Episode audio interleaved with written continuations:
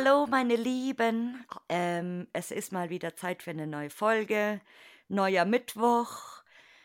Äh, ich habe heute, ich bin hier ein bisschen gerade aufgeregt vor der Aufnahme, weil ich habe äh, heute einen kleinen Fangirl-Moment, weil äh, die heutige Folge mit jemandem ist, den ich äh, schon sehr lange bewundere, beziehungsweise seine wunderbaren Fotos, die er jedes Mal schießt. Und äh, ich bin mehr als glücklich, dass der geheime Mann äh, heute mir zugesagt hat für diese Folge. Und äh, deswegen will ich hier gar nicht groß rumreden und würde sagen, er stellt sich jetzt mal selbst bei euch vor. Hallo. Ja, hi. Hier ist es Sepp, auch äh, bekannt als Urbix Shots Raw. Ja, ich bin super, super, super hype heute auf diese Folge und ähm, bin super gespannt, was du erzählst, weil auch wenn ich äh, so ein kleines Fangirl bin, es ist schwierig, irgendwas über dich zu erfahren, außer dass du ganz wunder äh, wunderbare Bilder jedes Mal machst. Ja, gut, äh, man versucht halt anonym zu bleiben, soweit es geht, natürlich. Aber ich bin super, super gespannt heute, wirklich. Also ich, ich, ich freue mich ähm, immer noch, das habe ich heute schon hundertmal gesagt, dass du äh, mit mir heute diese Folge aufnimmst. Ja. ja. Hat auch eine Weile gedauert, ne? Du hast mich das erste Mal angeschrieben, äh, wann war das? November 21 oder so und immer wieder habe ich dich vertröstet und ja, aber jetzt haben wir es ja endlich mal geschafft. Und Gut Ding will Weile haben, oder? Richtig. Und es ist ein, ein schöner Jahresabschluss für mich auch noch dazu, noch einen letzten großen Wunsch vor dem neuen Jahr hier ähm, zu erfüllen, also mir ja. zu erfüllen. Ja, siehst du, da habe ich hier gleich ein Weihnachtsgeschenk gemacht. Ja, oh. Aber jetzt wollen wir, glaube ich, alle wissen, nicht nur ich, sondern auch die Leute da draußen, die dich vielleicht äh, kennen und dir schon folgen, wie du eigentlich auf das Hobby Urban Exploring gekommen bist. Ja, gut, ich habe das als Kind schon gerne gemacht, äh, bin da überall hin, wo es ging. Also, ob es jetzt irgendwie legal war oder nicht. Also, Baustellen und so haben mich schon immer interessiert oder wir sind auch mal unter Brücken durch in irgendwelchen Bächen da entlang und so weiter. Aber der ausschlaggebende Punkt war tatsächlich, dass mir mega langweilig war und ich so viele Hobbys ausprobiert hatte und keins hat mir irgendwie getaugt. Und dann habe ich mir halt gedacht, so, ja, was kannst du denn mal so krasses machen? So irgendwie was Außergewöhnliches. Und dann, mhm. ich weiß gar nicht mehr genau, wie ich drauf gestoßen bin, ob es über eine YouTube-Doku war oder sonst irgendwas. Auf jeden Fall habe ich mir dann gedacht, ah ja, man könnte ja eigentlich mal nach Tschernobyl fahren. Oh, gleich äh, so. ja, dann, dann habe ich halt meinen besten Kumpel gefragt, ob er mit möchte. Also ja, völlig dabei, mega Bock drauf. Ähm, hat dann aber leider irgendwie nicht so ganz geklappt, weil er ähm, arbeiten musste und keinen Urlaub bekommen hat. Und dann bin ich halt alleine dahin gefahren oder geflogen, besser gesagt. Krass. Also dann war Tschernobyl dein allererster Spot. Ja, also wenn man das von Kindheitstagen wegrechnet, äh, ja, auf jeden Fall. Viele fangen ja immer so klein an mit irgendeiner Ruine in der, in der Wohngegend oder so. Ich bin, ich bin begeistert. Ja, also ich wusste auch nicht, dass es da eine Szene gibt, die das, also dass es eine Urbex-Szene gibt oder so. Das war mir völlig neu. Ich habe da einfach gedacht, ja, fährst da halt mal hin, machst mal was krasses und machst ein paar Bilder und so. Haben wir extra so eine ganz kleine, billige äh, Reise-Digicam geholt. Mhm. Und dann so, jo, cool, ein paar Bilder hochgeladen. Da hatte ich noch einen privaten Account und dann war die Resonanz halt ziemlich überwältigend und ich gedacht so, what the fuck? Und ja, irgendwie hat es mich dann aber auch gepackt und ich so, hä, was gibt's denn eigentlich in Deutschland oder so, oder gerade in meiner Umgebung? Und dann hat man halt angefangen zu suchen. Es waren jetzt nicht gerade die super tollen Orte, die man am Anfang gefunden hat. Mhm. War man halt ein bisschen enttäuscht, wenn man halt so eine ganze Stadt gesehen hat, die leer war. Aber ja, es hat sich auf jeden Fall gelohnt und ich bin halt dran geblieben und habe halt immer weiter gesucht und ja. Ich bin immer noch ganz perplex mit diesem Tschernobyl. Ich meine, okay, es äh, ist irgendwie, klar, Tschernobyl ist, glaube ich, einer der bekanntesten Lost Places überhaupt. Da kommen ständig Dokus, bla und so weiter und so fort. Aber das ist eigentlich geil, also, dass du das gesehen hast und dann hast du gesagt, ich muss dahin. Ja, voll. Finde ich mega. Mir hat es auch riesig Spaß gemacht dort. Ähm, das war halt, wann war das? Ende 2018 irgendwann. Mhm. Da war das alles noch richtig entspannt. Ähm, ich war dann ein Jahr später nochmal dort mit meinem besten Kumpel, der dann Urlaub nehmen konnte. Und äh, da sah das schon ganz anders aus. Da kam zwischenzeitlich die HBO-Serie raus über Tschernobyl und ja. es war mhm. dann einfach nur noch Massenabfertigung. Also man hat sich gefühlt wie im Europapark oder sowas. Das sind ja an der, an der Duga-Radar-Station sind ja mindestens ungelogen 200 Leute entgegengekommen. Oh, wow. Okay. Wow. Vor, vor einem Jahr warst du da zu 15 und jetzt kommen dir halt einfach so eine ganze Menschenmasse entgegen und hat dann schon ein bisschen eingebüßt, das ganze Feeling. So gut diese Serie auch war, also das, das war eine der wenigen Serien, die hat ja, ich glaube, nur fünf, fünf Folgen oder so. Und äh, die war so saugut, dass ich wirklich mit Spannung mir alle fünf Folgen nacheinander reingezogen habe. Arbeit, ach, egal, ich, morgen komme ich halt ein bisschen später und ich habe mir wirklich an, an äh, einem Abend so diese ganze, diese ganze Staffel in, in Klammern äh, reingezogen. Super krass. Ja, also die Serie war auch schon super. Also es hat auch Spaß gemacht, die anzuschauen. Danach dann halt, da hat man dann auch erstmal so ein richtiges Gefühl gekriegt, was dann tatsächlich passiert ist. Ich meine, es gibt ja einen Haufen Dokus, aber die Serie hat es echt richtig gut rübergebracht, finde ich. Und wie teuer war das damals? Kannst du dich erinnern? Das war nicht teuer. Also der Flug hat ungefähr 150 Euro gekostet und die Tour dann von Kiew nach Tschernobyl 100 Euro und da war halt Bustransfer dabei, ein Mittagessen war dabei in der Kantine in Tschernobyl und dann bist du halt wieder zurückgefahren. Das waren acht oder zehn Stunden, ich weiß es nicht mehr genau. Das ist schon abgefahren eigentlich, gell? Ja, voll. Wenn du überlegst, da kriegst du dann noch ein, ein schönes warmes Mittagessen und äh, darfst dann ein bisschen in den Ruinen fotografieren und so. Das ist schon echt makaber irgendwie. Ich habe letztens lustigerweise einen Podcast gehört. Da ging's, oh Gott, um was ging's denn da? Ich glaube, das war dann ähm, danach so ein bisschen Gequatsche. Also ich höre ganz viel True Crime äh, wer es jetzt immer noch nicht mitgekriegt hat, ganz viel True Crime Podcast und äh, dieses Endgespräch quasi der Palavern, die dann immer noch so ein bisschen und da hatten sie sich auch irgendwie unterhalten, gerade wegen so Katastrophentourismus, also gerade auch Tschernobyl und so. Und äh, da hat die eine eben auch zur anderen gesagt, das ist für sie absolut unverständlich, wie man dann da hingehen kann und äh, das toll finden und so. Ja, das ist ja, irgendwie. Das ist schon, zwiespältig tatsächlich, weil ja, es, es ist halt eine Katastrophe passiert und je nachdem, welche Motivation einen bewegt, dahin zu gehen, ist es halt vielleicht nicht gerade, ja, gesellschaftlich ja. angesehen, dass man das macht. Aber ja, ich war ja dann dieses Jahr später nochmal dort und wie gesagt, das war halt nicht mehr vergleichbar und das hat irgendwie auch alles gedrückt, die ganze Stimmung. Es hat sich nicht angefühlt wie ein, wie ein verlassener Ort oder wie ein, wie ein Ort, an dem eine Katastrophe passiert ist. Mhm. War halt, wie gesagt, eher so ein Vergnügungspark-Feeling mit äh, Merchandise-Ständen dann auch, die dann tatsächlich an den Checkpoints waren. Und ja, es hat trotzdem Spaß gemacht, aber falls ich das nochmal machen würde, würde ich es definitiv nicht legal machen. Es wird auch super spannend, habe ich mir jetzt immer wieder gedacht, irgendwie, ähm, wie dieses Post- War Tschernobyl sein wird, weil das ist ja jetzt auch schon eine Zeit und es ist äh, nicht möglich oder es ist wahrscheinlich schon möglich, aber ich glaube, es wird so gut wie keiner machen, jetzt da illegal gerade hinzufahren.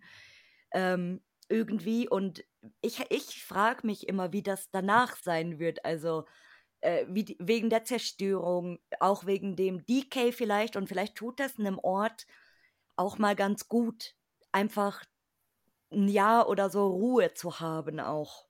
Ja, wahrscheinlich schon, aber das Ding ist jetzt seit 36 Jahren äh, ja, verlassen, sage ich mal. Und ich weiß nicht, ob da ein Jahr noch irgendwie den Kohl fett macht. Ich hätte dann, wenn ich nochmal hingehen würde, hätte ich eher Angst vor irgendwelchen Minen oder, oder, mhm. oder Sprengkörper, die da vielleicht noch rumliegen und nicht ja. oder sowas. Oh, wie lange es noch dauert, das weiß keiner. Ich hoffe nicht mehr lange. Mhm.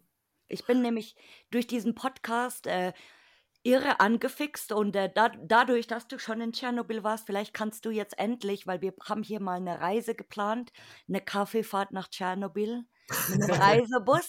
Und äh, da du ja schon in Tschernobyl warst, kannst du nämlich jetzt der, der Reiseführer sein, der da vorne dann im Bus steht und mit, mit diesem mit diesem billigen Mikrofon, wie das früher auf den, auf den Busreisen war, immer so Ansagen machen. Also im Osten gibt es sie immer noch. Die sind mhm. aktuell. Aber das Coole war, auf der, auf der Fahrt dahin hast du auch ein Video gesehen. Also die haben da quasi so Originalaufnahmen von früher gezeigt, auch wie der Hergang war. Und äh, ja, gut, bisschen gekürzt und die haben auch nicht komplett alles gezeigt, natürlich. Ähm, aber war schon interessant auf jeden Fall. Und jetzt noch eine lustige Frage, weil du sagst, als Kind auf Baustellen, hast du dann immer auf so Baustellen gespielt oder war das einfach nur so interessant, dass du da so geguckt hast, was die machen? Ja, schon gespielt. Also man hat halt, man ist da mal hochgeklettert, man hat ja Schabernack getrieben, was weiß ich. War jetzt nicht so, dass ich da irgendwie fotografieren wollte oder so. Das war einfach nur just for fun. Warst du dort, Spaß gehabt. Weil kennst du dieses Phänomen? Also ich beobachte das so oft und ich denke mir jedes Mal, ich gucke da immer und ich denke mir so, wieso?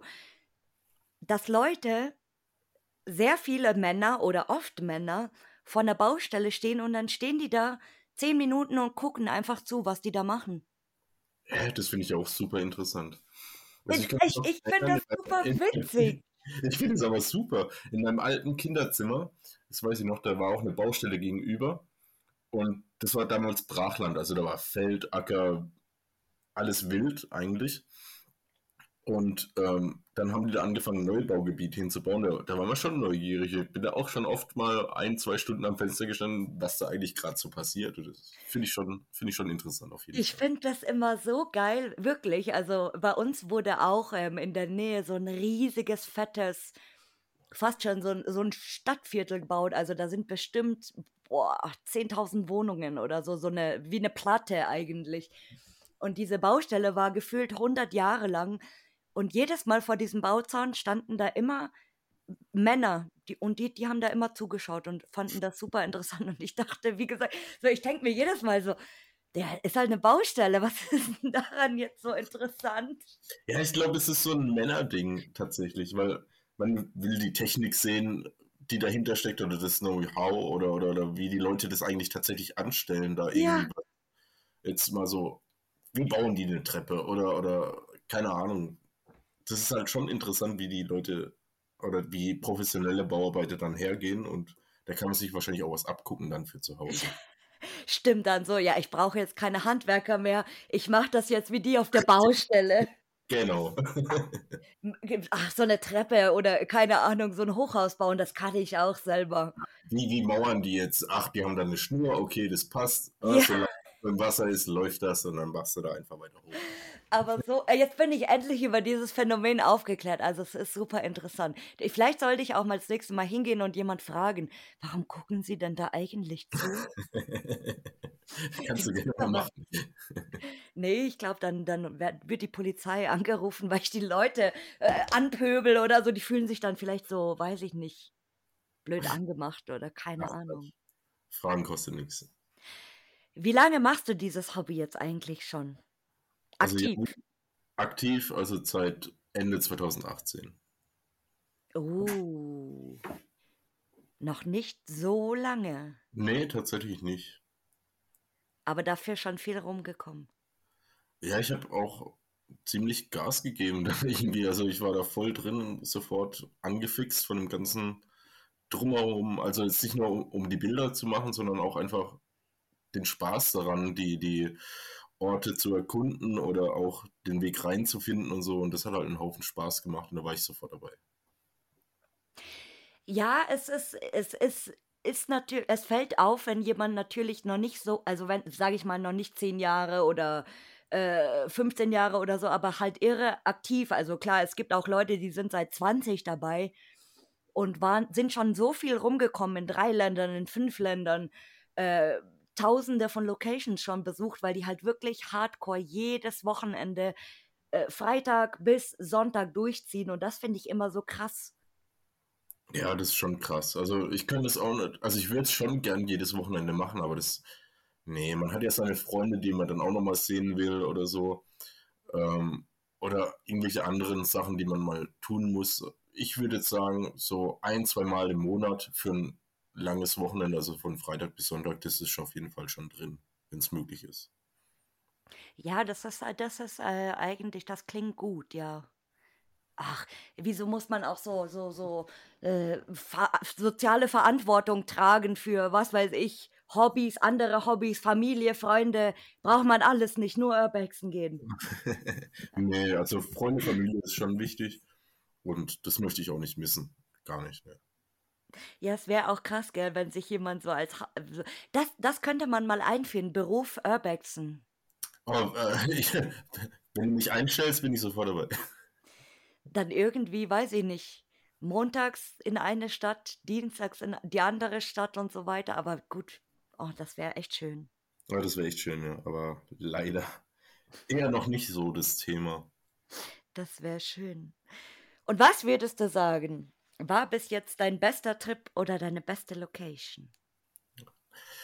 Ähm, ich habe mich auf die Frage versucht vorzubereiten und ich weiß immer noch keine Antwort darauf. Also ähm, es gab viele schöne Trips, es gab auch viele Enttäuschungen, alles, aber es hat alles irgendwie seinen eigenen Charme gehabt. Also ich würde es jetzt nicht über einen äh, Kamm äh, kehren und da irgendwie eine finale Aussage treffen. Was auf jeden Fall eine krasse Erfahrung war, war alleine unterwegs zu sein in Italien. Das, was sehr spontan war. Ähm, da wurde mir kurz vorher gesagt, also eigentlich am Vortag, bevor ich abreisen wollte, dass man, hat mein Chef mich angerufen und gesagt so, ey, ja komm, du kannst noch eine Woche Urlaub haben.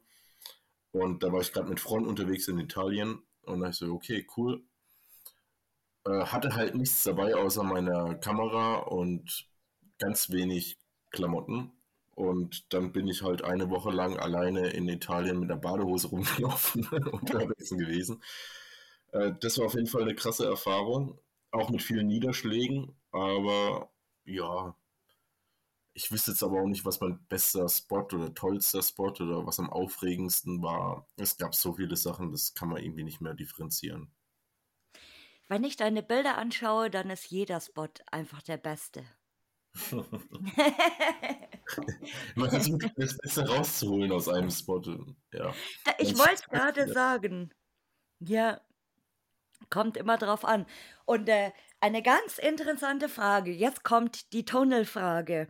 Weil äh, ich habe in unserem Vorgespräch hier schon gesagt, äh, ich werde heute bestimmt die ein oder andere Frage zu Tunneln haben.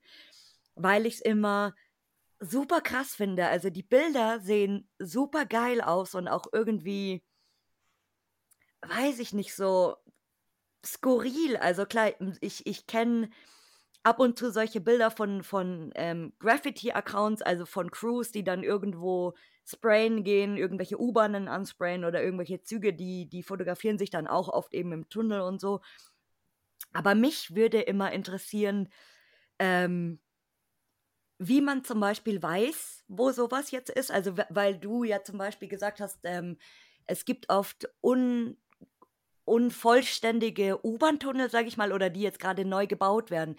Aber wie, kann, wie hm. weiß man sowas? Also das ist mehr als einfach. Ähm, ja, es äh, hm, schwierig, wie ich das jetzt beantworten soll. Ähm, es ist sehr einfach rauszufinden, wo Tunnel gebaut werden, weil das kriegt man sehr einfach mit über Nachrichten äh, oder sonst irgendwas. Und mhm. da gibt es ja diese eine, die größte Baustelle Deutschlands. Ähm, Aha, ja. 2021 abgeschlossen werden sollte. Mehr möchte ich nicht verraten. und da ist, also es war damals ein Riesenspielplatz, sage ich jetzt mal. Mittlerweile ist es halt sehr gut gesichert. Ähm, aber ansonsten gibt es immer wieder mehr Projekte und das findet man recht einfach. Ich folge zum Beispiel auf Instagram, folge ich einem äh, Tunnelbohr-Account, die ähm, eine Tunnelbohrmaschine quasi äh, herstellen oder mehrere und die dann mhm in das eine oder andere Land dann verschiffen und dann folgt man denen halt und weiß so, ah ja, da wird was gebaut, hier, da. Das ist eigentlich recht einfach. Ich glaube, bei U-Bahnen ist das nicht so krass wie weiß ich nicht, bei, bei, bei Zentralbahnhöfen oder so, weil bei uns zum Beispiel in München, wir haben ja unsere bekannte Stammstrecke, die jetzt auf die zweite Stammstrecke umgebaut wird. Und ähm, die Stammstrecke äh, hat wie viele Stationen? Ich muss mal überlegen. Ähm, eins, zwei, drei, vier, fünf, sechs, sieben, acht, neun, ich glaube zehn Stationen alleine. Unterirdisch ist die, mhm. Ist die, oder nicht ganz unterirdisch, also ein paar sind noch ober, ich glaube fünf, fünf sind unterirdisch und der Rest ist oberirdisch. Aber ähm, das ist eine, eine Fahrt von vielleicht 10, 15 Minuten. Und äh, die bauen jetzt eben, wie gesagt, diese zweite Stammstrecke. Das heißt, das wird jetzt auch quasi dann untertunnelt, eben, dass die parallel, wenn eine zum Beispiel ausfällt, weil du hast oft diese Störungen und so weiter. Und äh, wenn die Stammstrecke gesperrt ist, dann geht halt gar nichts mehr. Mhm, ja, klar. Genau, und das ist super ätzend und jetzt buddeln die und machen. Und äh, jetzt hatte aber irgendwie die Bahn dann gesagt, ach, äh, die Baustelle, das dauert jetzt doch noch irgendwie zehn Jahre länger, so schaffen wir nicht. So, okay, man kennt. Und äh, dadurch, dass ich äh, weiß, wie diese Stammstrecke verläuft, das, ist so krass. Also ich könnte mir gerade auch gar nicht vorstellen, da reinzukommen, weil ähm, oberirdisch zum Beispiel sind da dann, weiß ich nicht, 15 Gleise, die aber alle aktiv sind. Und das heißt, du müsstest erstmal über diese 15 aktiven Gleise, wo ständig Verkehr ist, da fahren auch ICEs, Regio, ähm, Bimmelbahn, die S-Bahn, alles fährt da irgendwie und da müsstest du erstmal drüber kommen, um in diese Röhre reinzukommen überhaupt. Ja, gut. Es gibt vielleicht auch noch Notausgänge oder ähm, den direkten Zugang über das Bahn, über das unterirdische Bahngleis, sage ich jetzt mal. Aber wahrscheinlich ist in München das recht gut gesichert, könnte ich mir vorstellen. Es mhm. gibt andere Städte, in denen das nicht so gut gesichert ist und auch keine Kameras sind und so. Da kannst du einfach hinter dieses Ich darf nicht weiter Schild, mhm. rumlaufen. Das waren noch Zeiten, gell? Jetzt gibt es bei uns sogar Spiegel dran. Ja, ja. ja. Und äh, ich finde dieses eine Bild auch super krass, ähm, wo du auch in einem Tunnel bist und da ist schon alles mit so das sind Gitter, glaube ich, oder? Ja, genau, das sind so Stahlgeflechtsgitter.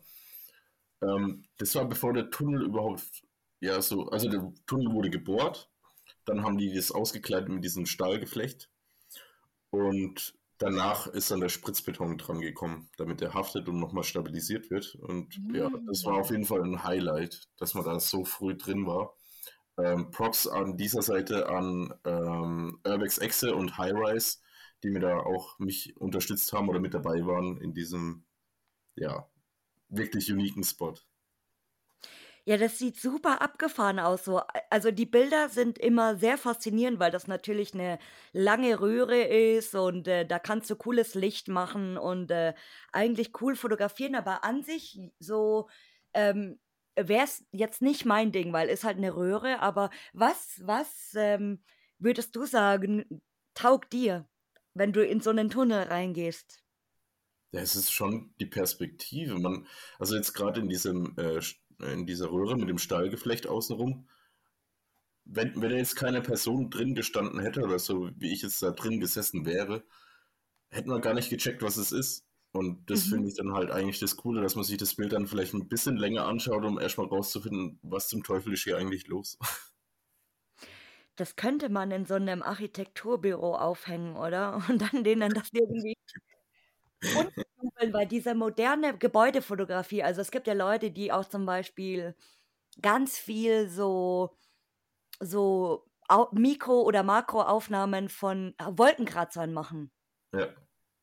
Das im Detail dann auch super krass aussieht, weil du nicht weißt, so ist es jetzt ähm, irgendeine Kunst oder ist es ein Wolkenkratzer oder was ist es überhaupt, wo man nicht so richtig erkennen kann, was es eigentlich ist. Das ist auch super strange. Ja, auf jeden Fall, da gebe ich dir recht. Hattest du mal ein skurriles Erlebnis in irgendeinem Spot? Skurril kannst du bezeichnen, was du willst. Skurril will ich jetzt so nicht sagen. Man sieht ja schon verschiedene krasse Sachen, sage ich jetzt mal, aber Jetzt so als Erlebnis, was mich irgendwie ein bisschen geprägt hat, war tatsächlich, als ich da alleine in Italien unterwegs war und dann plötzlich von ähm, Leuten umringt, die mir irgendwelche illegalen Substanzen andrehen wollten. Und es war der einzige Weg, da reinzukommen in diese Location. Und da waren halt fünf, sechs Leute um mich rum und haben mich ein bisschen bedrängt, aber schon noch mit Abstand. Also war, ja, was heißt Abstand? Es war ein Meter dazwischen oder so. Man hat sich schon unwohl gefühlt und ja, bin dann trotzdem rein und die haben sich dann auch getrollt und sind weggelaufen. Aber es hat auf jeden Fall Spaß gemacht und ich bin am nächsten Morgen dann nochmal hin, weil ich mir gedacht habe, wenn die jetzt nachmittags da waren, werde ich früh morgens nicht da sein. Dann bin ich früh morgens halt nochmal hingegangen und habe dann auch noch äh, drei italienische Urbexer getroffen und mich dann an die rangehängt. Das ist auch krass, also äh, das ist schon skurril, Drogen von einem Lost Place zu verkaufen. Mhm. So, hey, da gehen doch bestimmt ja. nur Junkies rein. Komm, da, da gehen wir jetzt mal hin und verticken unser Zeug. Ja, das waren halt welche mit Migrationshintergrund und es, ja, teilweise haben die auch dort gelebt, weil ich denke, die hatten vielleicht nicht eine feste Bleibe. Mm. Das heißt, ich denke, sehr wahrscheinlich war es so. Und ja, man hat auch gesehen, dass es an manchen Stellen dann irgendwie so eine provisorische Dusche gab oder eine Toilette und sowas, was sie sich selber gebaut haben in einer, äh, ja, was war das, eine Distillerie, eine alte. Mhm. Und das war schon, schon krass. Vor allem das Gelände war riesig. Also die sind ja auch über diese eine Brücke rüber, haben da Fahrräder rüber gesteppt und sind über das ganze Gelände dann ab und zu mit dem Fahrrad rumgefahren. Das ist, war, Ach, krass. Ja, das war ganz komisch. Abgefahren. Ja, ich, ich denke auch immer, das ist, wenn du in einem Lost Place lebst oder wenn du auf jemanden stößt, der da lebt, ist es immer so ein bisschen, mm, also ich habe das bis jetzt nur zweimal erlebt. Das war tatsächlich bei uns äh, bei einem alten Bahnhof. Da war dann äh, ein Zelt tatsächlich. Also das war, da waren eigentlich nur noch Gleise und so ein Treppenübergang über die Gleise damals. Und da ist ja dementsprechend quasi wie eine kleine Brücke, sag ich mal, oder so ein, so ein Schutz einfach. Und da stand ein Zelt und dann hast du auch Kinderschuhe gesehen und so. Dann dachte ich schon so, boah, das ist halt schon krass. Aber wir haben das dann auch ähm, so gut es geht gemieden, weil ich mir gedacht habe, ja gut, die leben da und vielleicht haben die dann auch Angst und denken, keine Ahnung, jetzt kommt irgendjemand und will denen was tun. Und äh, einmal habe ich das in Berlin erlebt, tatsächlich in einem oh, war das in einem Kinderkrankenhaus? Das ist schon so lange her. Ich glaube, in einem Kinderkrankenhaus. Und äh, da war auch tatsächlich ein Raum. Und da war dann auch ein Schlafsack und so. Und da stand sogar ein Gaskocher mit einer Pfanne drauf. Nur äh, der Bewohner war gerade ausgeflogen, aber wir haben dann, äh, meine Schwester und ich, dann auch gesagt, nee, da gehen wir ähm, nicht rein. Also wir halten uns nicht in der Etage unbedingt auf, weil, wie gesagt, auch, äh, weil wir denjenigen einfach in Ruhe lassen wollen oder wir wissen ja auch nicht, wie der drauf ist, ob der uns angreift, das weiß man ja nie. Ja, klar, natürlich. Ähm, man weiß ja nicht, unter welchen Umständen er da lebt und ja, es ist schon, also Vorsicht geboten. Ich habe noch nie eine negative Erfahrung gemacht. Mhm. Ähm, diesbezüglich bis jetzt das Italien, das war es war aber auch nicht wirklich negativ, weil im Endeffekt haben sie mir nichts gemacht und äh, als ich auch wieder raus bin und die standen da immer noch, äh, haben wir uns verabschiedet so und dann war auch wieder gut. Ähm, in Belgien war ich jetzt letzt unterwegs mit Yalura Roofs und ähm, da haben wir auch irgendwie äh, gesehen, dass da jemand lebt. Also da war frisches Brot da gelegen äh, in so einer Fabrik mit Kontrollraum und da hat sich da irgendwie auch eingenistet aber ja, wir haben ihn nicht gesehen. Weiß nicht, ob er da war, ob er sich versteckt hat, wie auch immer. Aber im Endeffekt äh, habe ich ihm dann halt zwei Zigaretten hingelegt den nächsten Tag. Oh. Als dann tatsächlich einer kommt und es dann wahrnimmt, dann ja, hat er wenigstens ein bisschen. Ja, man weiß es nie, wie gesagt. Nur ich habe, äh, ich war zum Beispiel nie in diesem Spot, aber ich habe es immer mal wieder mitgekriegt oder die Leute haben ganz viel darüber immer bei Facebook geschrieben. Es gab ja in war das in Duisburg ein Krankenhaus? Ich glaube in Duisburg, auch schon ziemlich durch eigentlich. Und äh, da war dann auch am Ende. Das mal mit Graffitis war und dann hier dieses, äh, äh, was war das? Irgendwas mit.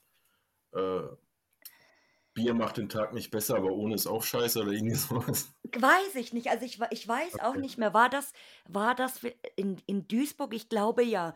Und dann, ähm, weil die Leute ja da immer hingerannt sind und so weiter und so fort. Und da haben sich dann auch Obdachlose eingenistet und die wollten die Bude dann ähm, quasi zumachen, dass halt die Leute einfach nicht mehr da reingehen, ja. Und äh, da, da haben sich dann auch irgendwelche Obdachlosen eingenistet und die, also die das Gelände gekauft haben, haben dann quasi diese Obdachlosen als so Revierchefs benannt und dann sind da immer die Obdachlosen abgehangen und äh, haben immer mit den Leuten so, ja, ihr dürft rein für einen Zehner und so, irgendwie, keine Ahnung. Aber So das, eine, das, das gab es im Schwarzwald auch. Ähm, da ist ein bekannter Lost Place, der auch legal, also eigentlich nur legal zu besuchen ist. Du kommst so nicht rein, beziehungsweise sind überall Kameras und es wird alles ziemlich genau überprüft. Ich war da schon ein paar Mal legal drin. Und da gab es einen älteren Herrn, der da, äh, der Josef. ja, genau, der mit seinen Mammutbäumen. Der, Mm. der, ähm, ja, der hat auch so, ja, ich sag mal, einsiedlermäßig gelebt. Mhm. Und, ähm, In auch, seinem Wohnwagen, gell? genau, ja. Oder manchmal auch drin. Also im Winter, wenn ich mal im Winter dort war, hat er auch drin äh, mit seinem Kumpel oder was es war, äh, Mm. gehaust.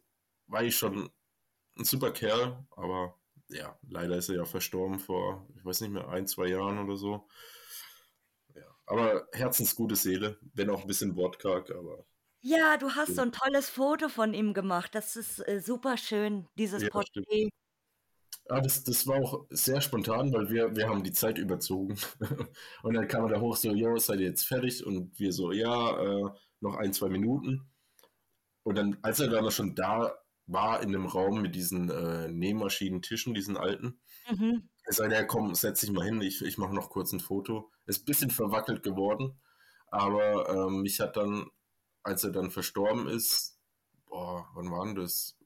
Ich Ich weiß glaube, nicht. Von, zwan- 20, oder? ja, irgendwie so, Ende 20 oder sowas. Mhm. Ähm, da hat mich dann auch der ähm, Nachbar, also da gibt es ja so ein Restaurant, was hinten dran ist, Mhm. und der hat mich dann angeschrieben, so, ah, du hast ja dieses Bild gemacht vom Josef, äh, könnte ich das nicht haben? Und Oh. habe ich ihm dann auch geschickt, in der besten Qualität, die ich da habe. Und dafür bin ich dann auch das nächste Mal dann umsonst reingekommen und hatte einen wunderschönen Tag und habe mit meinen besten Freunden da ihre Hochzeitsbilder nachgemacht. Ja, das, also das Bild ist super schön. Ich, ich könnte mir das auch so schön vorstellen, wenn das irgendwo im Kurhaus hängen würde, zum Beispiel.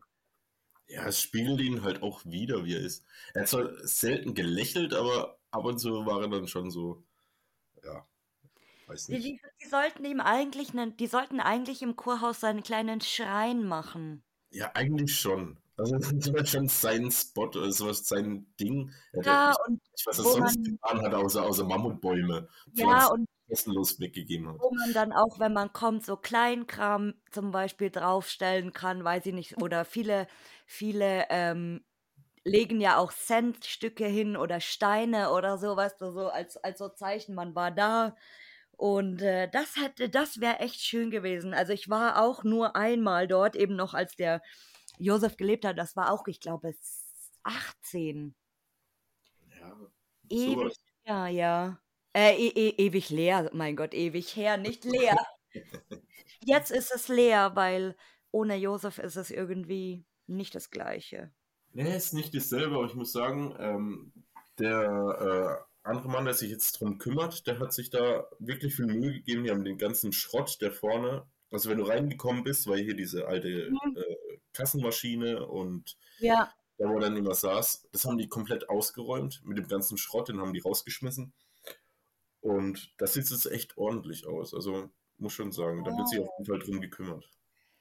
Ja, ich habe mir tatsächlich auch schon mal überlegt, da vielleicht noch mal hinzugehen. Weil das Ja, ist also äh, eigentlich ein toller Spot. So, es ist ein toller Spot, es ist gemütlich ähm, und äh, man hat schon gut zu gucken. Also gerade die vielen Details eben. Ja, also gibt es ja einiges. Auch dieser eine Raum, der einfach nur voll ist mit Monitoren und irgendwelchen Mhm. uralten Macs, die von 1900 80, 90 oder so sind, Ja. das ist Wahnsinn. Auch allgemein so dieser alte Kinderwagen und dieses tolle alte Bett und diese Kommoden, diese Bauernkommoden und so. Es ist super schön. Und äh, ich bin auch super froh, ähm, dass sie es beibehalten haben, also dass man es weiterhin besuchen kann. Ja, auf jeden Fall. Ja, es wäre echt schade gewesen. Ja. Das, das stimmt, ja. Wie das ähm, Hotel Freudenstadt. Das ist ja auch, auch so ein Ja, so aber da war ich tatsächlich noch nicht, also das hat mich gar nicht gebockt. Weil das finde ich zu teuer, das finde ich völlig überzogen. Ich zahle keine 50 Euro für eine Stunde Fotos machen, also hallo. Und es ist auch ein bisschen schade, dass die nicht so ähm, eher spontan das anbieten. Also die haben ja natürlich auch diese Führungen oder diese festen Termine, aber man muss halt Ewigkeiten vorher irgendwie schon gucken und ist das ausgebucht, äh, kann ich da? Und äh, für Leute im Umkreis ist es natürlich ideal, sage ich mal, aber für eine weite Anreise ist es natürlich kacke, weil es, es wäre mal ganz cool zu sehen, weil ich glaube, es ist auch sehr, sehr vielfältig und es hat ja auch so seine, seine guten und seine schlechten Seiten. So, äh, da gibt es ja auch eben diese Räume, die tippitoppi sind und die anderen Räume dann wieder mit äh, DK. Und äh, ja, super spannend, aber wie du schon sagst, es ist halt auch sehr teuer. Ja, das auf jeden Fall. Und ja, ich würde sowas jetzt auch nicht gern machen. Also da fehlt mir dann irgendwie so ein bisschen die Action dahinter. Das ist, hm, ja, kann ich auch in ein Museum gehen, weißt du? Ja, ein Museum ist aber auch mal nicht schlecht. Das ist auch äh, sehr interessant manchmal. Ja, das ja, aber jetzt, was Urbexen angeht, würde ich das eher nicht so in Betracht ziehen. Ich sag dir, irgendwann in 30 Jahren oder so wird es vielleicht ein Urbex-Museum geben. Das, das wäre cool, ja. Mit irgendwelchen ausgestellten Sachen oder keine Ahnung. Möglich, ja, wahrscheinlich. Das könnte man also privat machen eigentlich. Es gibt doch oft so kleine Privatmuseen. Ja, gut, aber Oder mich jetzt nicht unbedingt reizen. Also, wenn dann schon Urbexen und jetzt Museum, das ist für mich eine andere Nummer. Das mache ich vielleicht im neben dem Urbexen oder ja, oder gezielt halt, aber neben Museen bin ich da eigentlich eher raus. Und wo wir jetzt schon über Urlaub sprechen, in wie vielen Ländern warst du schon wegen Urbex? Also wie viele Länder weiß ich jetzt tatsächlich nicht auswendig. Ich war in Italien, Frankreich, Belgien, Ukraine, auf Bali, ähm, ja, Deutschland natürlich, Portugal, ja, ich glaube, das war's. Luxemburg, Ja, ja. aber auch schon ganz. Vor allem Bali. Ja, Bali war recht spontan, also das war eigentlich nur Urlaub geplant. Ähm, Aber man sucht ja trotzdem, ob es nicht vielleicht irgendwie doch was Verlassenes gibt. Und da gab es so einen verlassenen Vergnügungspark, der eigentlich mehr Ah, war als alles Mögliche. Und da standen aber auch Einheimische davor und wollten Eintritt haben. Also ich weiß nicht, ob die dazugehört haben oder ob das einfach irgendwelche Leute waren, die da standen und gesagt haben, ja, wir ziehen jetzt Touristen ab. Ähm, aber ja, das hat dann, ich weiß nicht mehr, umgerechnet 10 Euro oder so gekostet. Also ja, wenn wir jetzt eh da sind, machen wir das halt. Aber war ganz cool, sind aber nicht lange dort geblieben, weil die Moskitos uns eigentlich direkt aufgefressen haben. Aber abgefahren, geil. Haben, die, die haben sich einfach dahingestellt und gesagt, ja, gib mal Geld jetzt sonst. Keine Ahnung. Ja, genau. Also ich weiß nicht, ob die, ob die da angestellt waren oder irgendwie so, oder ob die einfach freiwillig gedacht haben, ja, wir, wir besetzen den Platz jetzt und gucken mal, welcher Depp da kommt und uns 10 Euro zahlt. Geil. Ne? Abgefahren. Und äh, äh, Portugal auch dann so spontan im Urlaub? Ja, nee, also es war schon geplant, dass wir mehrere Spots anfahren, aber jetzt nicht das Hauptaugenmerk. Also ich weiß nicht, ich kann normal, kann ich, ich kann keinen normalen Urlaub mehr machen. Es ist halt schon so, dass du irgendwie guckst, dass du irgendwas hast, zumindest, mindestens einen Spot. In Portugal hatte ich halt, ich sage jetzt mal drei oder vier Spots, die ich safe sehen wollte und ja, dann wurden es halt im Endeffekt fünf oder sechs. Weil man halt auch rumreist. Ich, also ich bin nicht so der Mensch, der da irgendwie ewig lang an einer Stelle hausieren will. Jetzt einfach nur eine, eine Stadt, beispielsweise Mhm. Lissabon. Nach zwei, drei Tagen ist mir das langweilig. Ähm, Ja. und da will man doch ein bisschen mehr sehen. Und deswegen sind wir auch durch Portugal durchgereist, auch einen Mietwagen genommen, dann auch zwischendurch. Oh, geil. Ja, Ja, in, ich, in, ich habe jetzt auch schon drei Spots gesehen, drei oder zwei, ich glaube drei, äh, mittlerweile bei YouTube und dieser, dieser Waterpark, der ja auch in Portugal ist, der ist ja auch super krass und äh, total skurril irgendwie. Also das, da bin ich total begeistert. ja es, also es gibt viele Spots, die cool waren. Äh, an dem Wasserpark war ich, war ich nicht. Ähm, aber sonst, ja, dieser eine Palast, also der hat mich, der hat mich echt angefixt. Also der war super. Und ja, ich war ein bisschen aufgeregt da drin. Tatsächlich das erste Mal seit langem mal wieder, dass ich irgendwie, ja, ich sag mal, ja, Angst ist jetzt übertrieben, aber ein bisschen Ja, aber Und man dachte so, hä, das kann jetzt ja nicht sein, dass es einfach so leer steht. Und mhm. dann noch in einem fremden Land und es war halt an einer belebten Straße, wo wir da rein mussten. Es hat ein bisschen ungutes Gefühl äh, verbreitet, aber im Endeffekt hat sich das komplett gelohnt.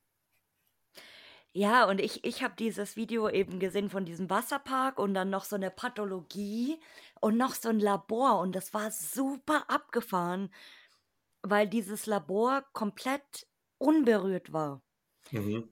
Aber doch so alt irgendwie aus den 90ern und das war super, super, super krass. Ähm, und äh, vom Stil erinnert mich alles auch so ein bisschen an Italien. Das stimmt tatsächlich, ja. Gell? Das ist sehr ähnlich, ja. Und äh, aber andererseits, wenn du überlegst, Portugal ist jetzt auch nicht gerade die Welt. Also da, da bist ja auch mal schnell rüber geflogen, sage ich jetzt mal. Ja, eben, also so weit weg ist es nicht. Und also es lohnt sich auf jeden Fall. Ich glaube, nochmal machen. ich glaube, Spanien ist jetzt äh, im Kommen gerade, weil ich habe schon so den ein oder anderen Spot gesehen. Tatsächlich so alte Häuser und sowas und äh, Fabriken. Also wer weiß, was 2023 so bringt. Spanien habe ich bisher nie so auf der Liste gehabt. Also ich verstehe das nicht, weil ich sehe da keine, kein Bild, was mich jetzt umhaut. Bis auf das eine, und das ist nicht mehr möglich, da geht es auch um eine Tunnelbohrmaschine, die da unterirdisch in einem Wassergraben oder über einem Wassergraben ist und wo da, da gibt es dieses eine Bild, da ist so ein Pärchen auf einem, so einem, ja, was- wie soll man sagen, so ein Schwimmring, ein etwas größerer, zu zweit, der aussieht Mhm. wie ein Einhorn und da stehen die vor, oder schwimmen die vor dieser Tunnelbohrmaschine. Das ist, das ist echt krass und das finde ich cool, weil das so unter Wasser ist, aber sonst hätte ich da jetzt auch nicht wirklich einen Spot. Ja, es ist oft, glaube ich, weil die Leute einfach ähm, die, die Spots irgendwo ab, abgrasen, sage ich mal, und dann wird halt weitergezogen oder sich, sich, weiß ich nicht, ausgeweitet einfach. Also es kann schon ganz gut sein. Man muss es beobachten. Es ist super spannend. Ja, auf jeden Fall. Man muss sowieso immer dranbleiben, weil mittlerweile ist es halt echt so, je langsamer du bist, umso größer ist deine Arschkarte. Ja. Oder alle, alle sind wie Verena, so alle waren dort an einem Spot, nur ich selbst nicht. Und dann komme ich so zwei Jahre später an, wie das be, be, zum Beispiel dieses bekannte Schottenhotel, wo sich alle die, die Köpfe schon eingeschlagen haben und Schlange gestanden sind in diesem Ding. Und äh, jetzt, wo die Bude durchgenudelt worden ist, war ich immer noch nicht dort. Aber vielleicht nächsten Sommer werde ich dann als letztes. Ja, dann mach doch einfach. Geh einfach hin. letztes dort sein, wo schon jeder mir sagt, ach, also da war ich schon vor fünf Jahren, weißt du was? Ist ja völlig egal. Ich finde dieses Geschwätz dann auch immer richtig blöd. Oh, ich war da und da schon vor tausenden von Jahren. Ist doch egal. Hauptsache du hast gemacht oder du hast was gemacht. Und ja, wann ist ja, Ja, und äh, gerade bei so, bei so gut frequentierten Spots, sage ich, ist es auch immer interessant, den Ort selber zu erleben. Also klar, der sieht natürlich nicht mehr aus wie, äh, tippitoppi, dann ist da was geklaut, dann ist da rumgekritzelt, dann ist da äh, irgendwas am Arsch und so. Klar, das macht einen irgendwo wütend, aber andererseits äh, finde ich es auch immer wichtig, dann den Ort selber zu erleben, wie der, wie der rüberkommt, welche Gefühle man vielleicht hat, wie das aussieht, welche äh, Dimensionen der hat und so weiter. Also, weil manchmal ist ja, denkst du, ein Spot ist super riesig, dabei ist der super klein. Ja, klar. Hatte ich auch schon, ja. Das, das täuscht manchmal tatsächlich. Wenn man dann die Bilder sieht, die irgendwie mit Ultraweitwinkel aufgenommen ja. wurden. Und dann denkt man so, oh Gott, da ist ja viel Platz, da passen fünf Personen rein oder so. Ja. Und dann stehst du davor und auf einmal so, okay, es ist eigentlich eine Telefonzelle. Ja, genau, genau so war's. Ah, und in welches Land wolltest du unbedingt mal? Also wegen Urbexen. Und warum? Wollte ich jetzt unbedingt mal oder will ich? Also. Willst du? Also da, wo ich jetzt. Ja, es, es, es gibt ja noch dieses Buran-Projekt, aber das ist halt mittlerweile durch diesen äh, russischen, ukrainischen Konflikt etwas schwierig. Mhm. Da hätte ich richtig Bock drauf gehabt. Ansonsten steht jetzt erstmal an nächstes Jahr ähm, Anfang März nach Mauretanien. Oh, wow. Ja. Aber das ist, das ist nicht wirklich Urbexen in dem Sinne, sondern das ist einfach nur ja, ein Action-Urlaub, sage ich jetzt mal. Aber gibt's da Lost Places? Ja, ein, ein paar Schiffswracks gibt's da. Oh, geil. Ähm, das ist aber eher der sekundäre Punkt, warum wir hinwollen.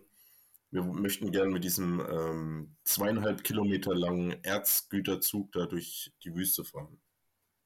Oh. Na, ja, da hast du Großes vor. Ja, äh, ich bin da schon ewig lang drauf angefixt und ich habe endlich jemanden gefunden, der da mit will. Oder mehrere jetzt mittlerweile.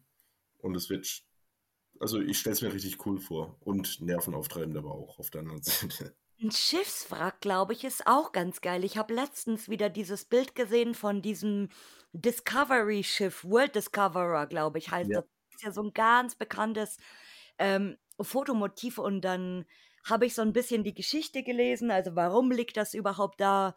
Ähm, wie ist das passiert? Wie lange liegt das schon da? Warum schleppen die das nicht weg und so? Einfach weil die halt keinen Bock haben. So, hm, lassen wir einfach liegen.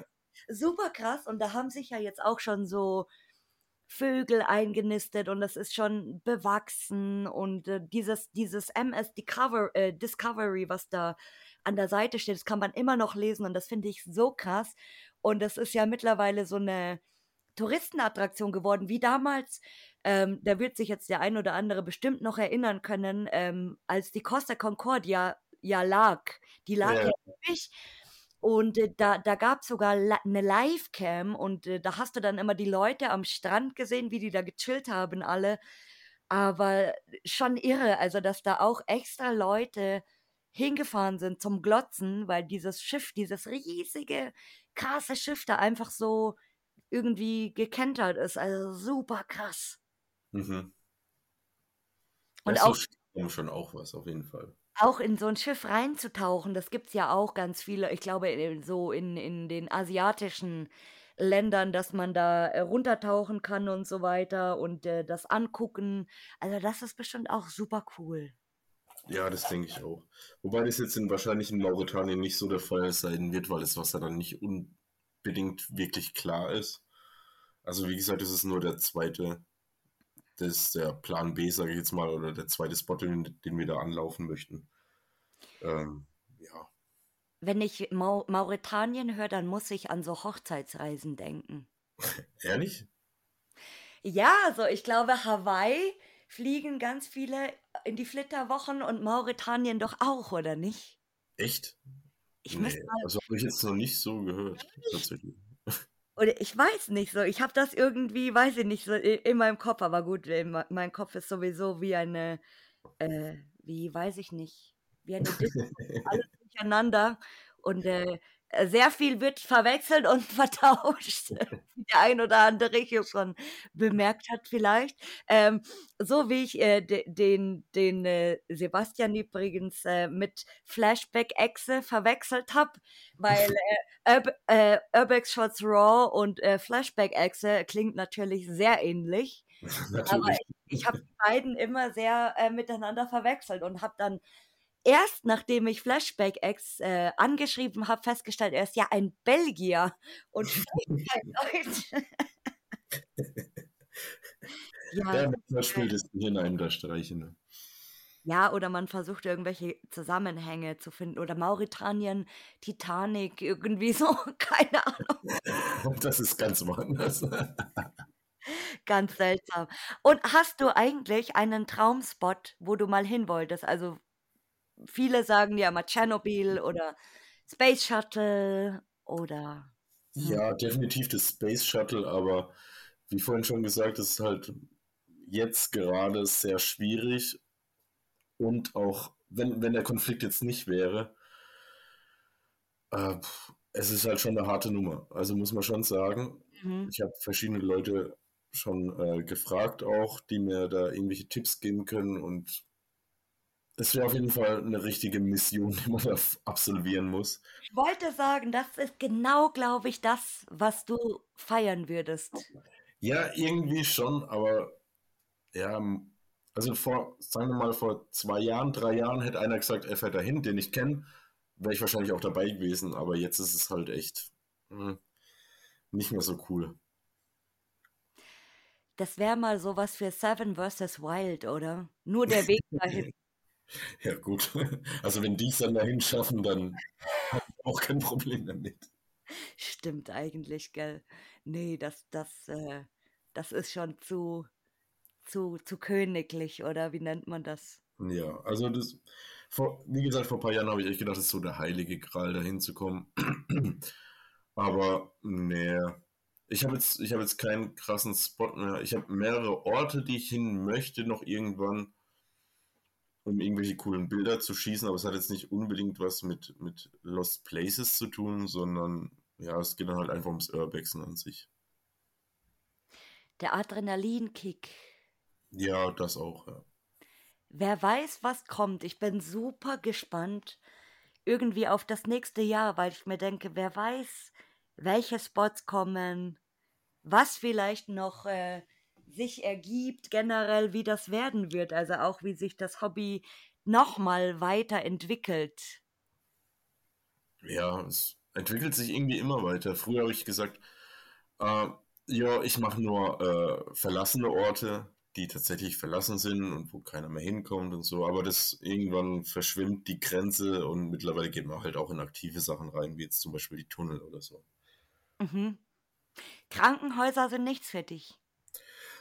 Doch, auch schon, aber irgendwie habe ich es noch nicht so raus, die zu finden. Äh, ich kenne da einen Account, ähm, mit dem wollte ich mich jetzt auch demnächst treffen. Ist das der, der Vincent? Ja, genau. Mit dem war ich auch schon mal vor zwei oder drei Jahren unterwegs.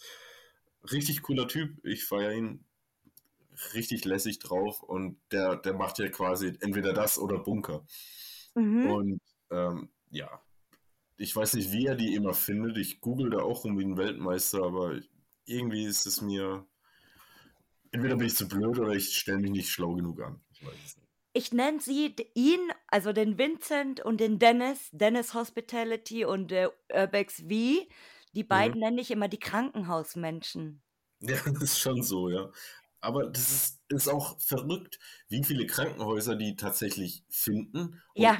jeder OP-Raum sieht anders aus. Entweder die Lichter sind anders oder die Kacheln sind anders oder es gibt keine Kacheln oder was weiß ich. Ich finde es super interessant.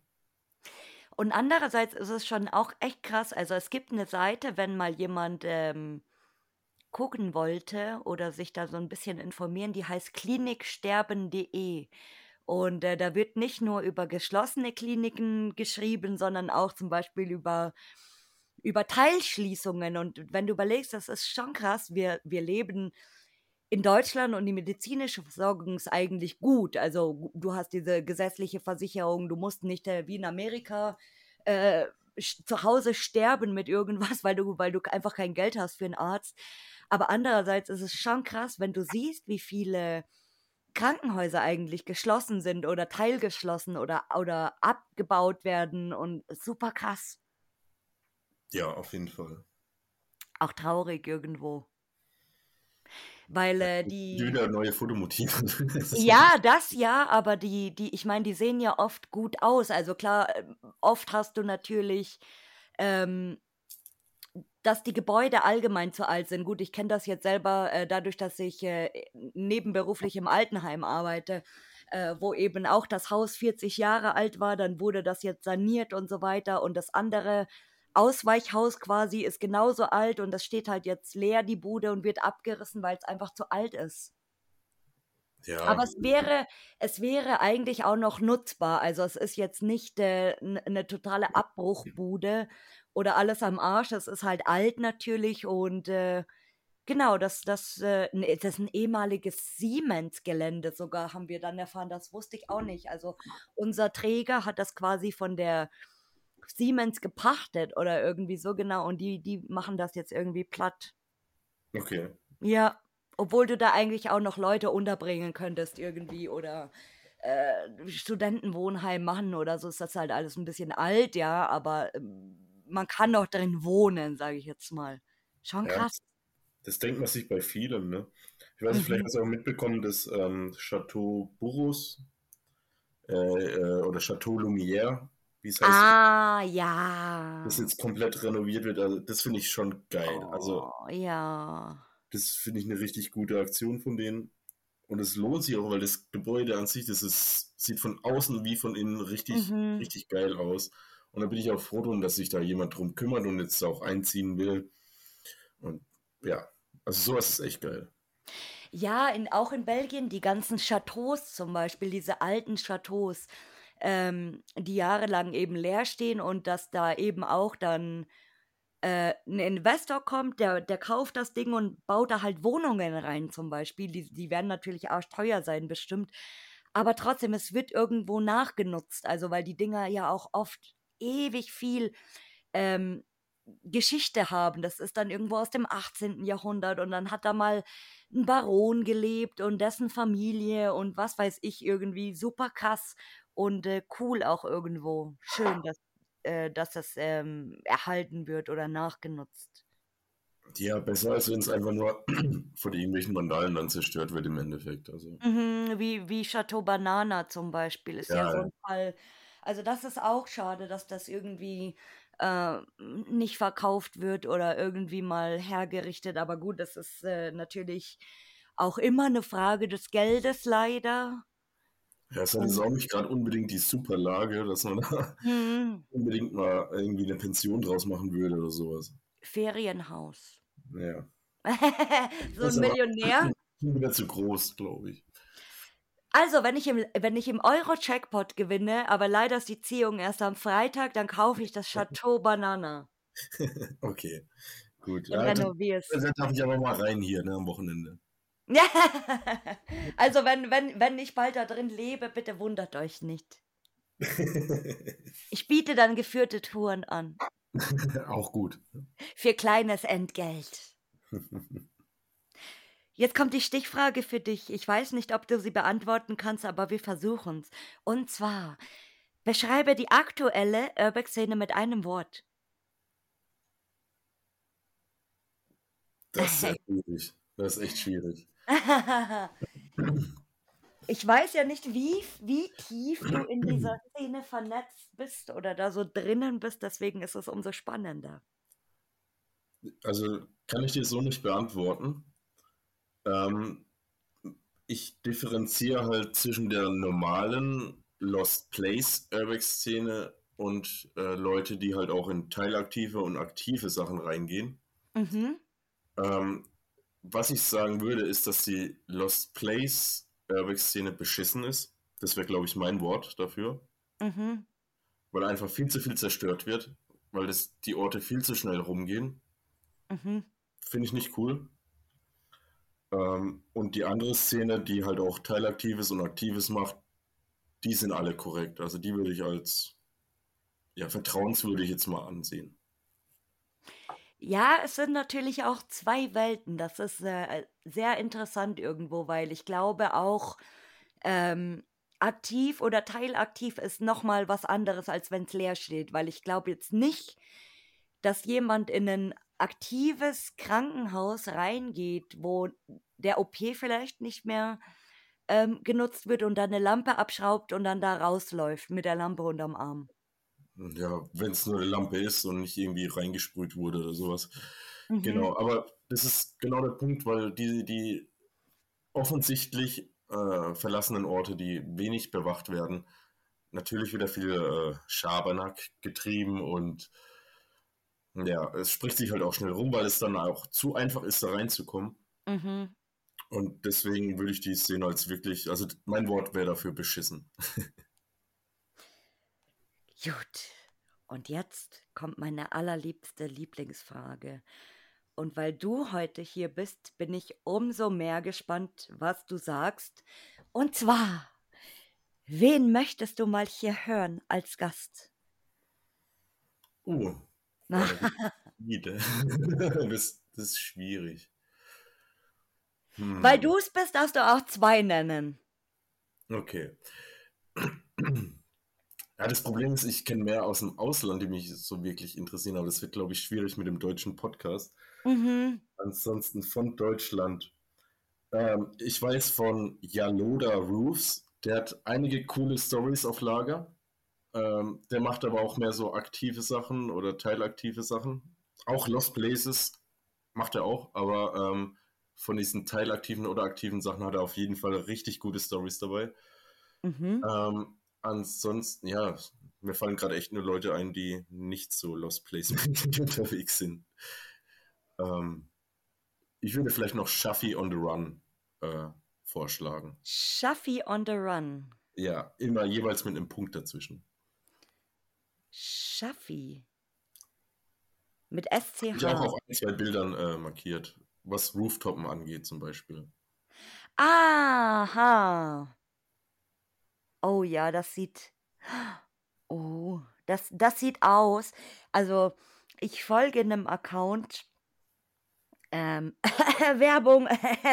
die machen, ähm, die machen ganz viel, also oder die machen eigentlich nur Graffiti, die sprayen ganz viele Züge, auch in Tunneln teils ähm, Barcelona Tsunami nennen die sich. Ja, kenne ich, Und ja. äh, kennst du, genau. Und die Bilder, jetzt bin ich mal gerade hier bei Shafi on the Run, diese Bilder erinnern mich voll an Barcelona Tsunami. Irre. Ja, das ist ja auch richtig cool. Und ja, ich feiere es, was er überhaupt erreicht hat jetzt in der kurzen Zeit eigentlich, die er das erst macht. Und finde ich super. Das wäre super interessant für mich, weil ich mich oft gefragt habe, ähm, Leute, die Roofing betreiben, also äh, an alle, die jetzt zuhören und nicht wissen, was Roofing ist, Roofing ähm, sind die Leute, die zum Beispiel illegal auf hohe Gebäude klettern, auf Kräne, ähm, oh, was noch eigentlich? Kräne, Ja, Kräne, Windräder. Hochhäuser. Mhm, genau. Und äh, ich habe mich immer gefragt, was die Leute antreibt, ähm, das zu machen. Oder was das für ein Gefühl ist, weil es gibt ja, also ich glaube, in, in, den, in den slawischen Ländern ist Roofing irre angesagt. Also die, in Russland ist es ganz, ganz illegal, das weiß ich. Und äh, deswegen machen das ganz viele Russen auch im Ausland zum Beispiel. Es gibt ja auch ähm, Berichte, wo die dann in Asien verknackt worden sind oder irgendwo in den Emiraten durch diese Kletterei und die klettern wirklich auf Gebäude, die, die weiß ich nicht, die, die 100 Meter hoch sind, wo ich mir denke, boah, und ich gucke diese Videos an. Und die klettern und klettern und klettern und irgendwann ist schon Nebel, weil die so hoch sind und die klettern bis zu dieser scheiß Antenne oben auf dem, auf dem Turm und, und du, du guckst dazu und du denkst dir, ich, ich kann das nicht, ich sterbe schon beim Zuschauen. Wow. Ja, es gibt echt krasse Sachen. Ne? Also Yaloda Roofs, der, der hat da auch schon wilde Dinger gemacht, da war ich auch dabei. Also ich bin nicht hochgeklettert, weil ich habe tatsächlich ein bisschen Höhenangst. Und ähm, ja, aber es ist schon sehr beeindruckend, wie kontrolliert und wie vorsichtig die das auch machen. Also Mhm. man denkt immer so, ach, das sind die größten Dullis, die da jetzt irgendwo hochklettern. Nee, ist nicht der Fall. Die sind meistens sehr klar bei Verstand und wissen genau, was sie tun und wissen auch, was sie tun müssen, wenn mal irgendwie was schief laufen sollte. Soll jetzt eine Windböe kommen oder sonst irgendwas, sind die auch darauf vorbereitet. Also das muss man auch irgendwie anerkennen. Ja, ich folge einem aus Bulgarien Und äh, der macht tatsächlich ähm, auch nebenbei Parkour. Ah ja. Also der postet auch immer diese Trainingsvideos zum Beispiel, äh, wie der da trainiert und die Saltos und Springen und Körperspannung und so. Und das ist super krass, weil ich mir denke, wenn du auf so ein hohes Gebäude kletterst und dann auf so einem dünnen, dünnen, ja, kein Fenster sind's, aber diese dünnen Bretter oder irgendwie, keine Ahnung, wenn du da drüber läufst, dann musst du irre Körperspannung auch haben, wie, wie beim Zirkus. Schon fast Ja. eigentlich. Und äh, super krass, also die sind auf jeden Fall beide notiert auf der Bucketlist hier, weil äh, das Thema, also auch wenn das nichts mit Urbexen Das hat schon was mit Urbexen zu tun, weil es ist immer noch irgendwie eine städtische Erkundung, die man macht, ne? Ja, oder i- allgemein einfach, also man, man klettert ja vielleicht oft auch auf äh, verlassene Gebäude oder, aber das ist so, ein, so eine eigene Sparte wieder, aber trotzdem glaube ich, fände ich das super interessant mal einfach zu hören. Ja, also die haben auf jeden Fall spannende Geschichten dabei. Ähm, vor allem Janoda, der hat eine Geschichte in Paris, die wird er dir sehr wahrscheinlich dann auch erzählen. Und es ist echt super interessant. Also da, da stellen sich dir schon auch die Haare zu Berge dann. Ich bin super gespannt. ab- Danke wie immer, weil äh, ich sag immer, das ist meine allerliebste Lieblingsfrage, ähm, weil mir immer so coole Leute vorgeschlagen werden, die ich überhaupt nicht auf dem Schirm habe. Ja, klar. Also ich, ich, nicht ich überall anwe äh, anwesend sein. genau, also ich wäre jetzt gar nicht auf die beiden gekommen, wenn du die nicht genannt hättest zum Beispiel. Ja. Es Nie im Leben. eine andere Sparte von Urbex, sage ich jetzt mal. Mhm. Ah, lieber Sepp, auch du darfst natürlich hier zum Abschied ähm, deine Abschiedsweisheiten oder Abschiedsworte sagen. Äh, tschüss. nee, also ich habe jetzt keine ultimativen Abschiedsworte. Ich sage danke fürs Zuhören und macht's gut, ne? Gute Zeit. Bleibt brav, oder? Klettert nicht auf zu hohe Dächer. Bohrt in, in keinen Tunnel. Lasst euch nicht erwischen. Ja, kann man schon machen. Das ist die beste Antwort. Kann man schon machen, aber muss man ja nicht. Richtig, ja. Mein Lieber, ich habe heute wahnsinnig viel Spaß hier mit dir gehabt und äh, bin jetzt auch viel schlauer, was dich angeht, weil, äh, wie gesagt, ich dich überhaupt nirgends einordnen konnte oder nicht wusste, äh, wer du bist, was, was du bist, was du so tust, außer exzellente Fotos schießen. Und äh, ich kann mich nur nochmal bedanken, dass du überhaupt meine Einladung angenommen hast hier. Ja, klar, natürlich. Ich habe dich auch lang genug vertröstet und Oh, Ja.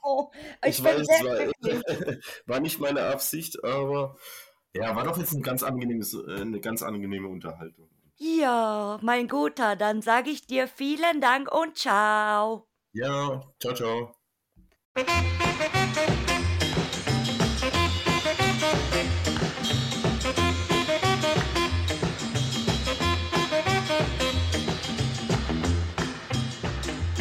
Hi und vielen Dank, dass du zugehört hast.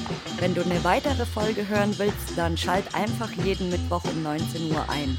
Hinterlass mir auch gerne eine positive Bewertung bei Apple Podcasts oder Spotify oder folg mir am besten bei Instagram über Lost and Found der Podcast.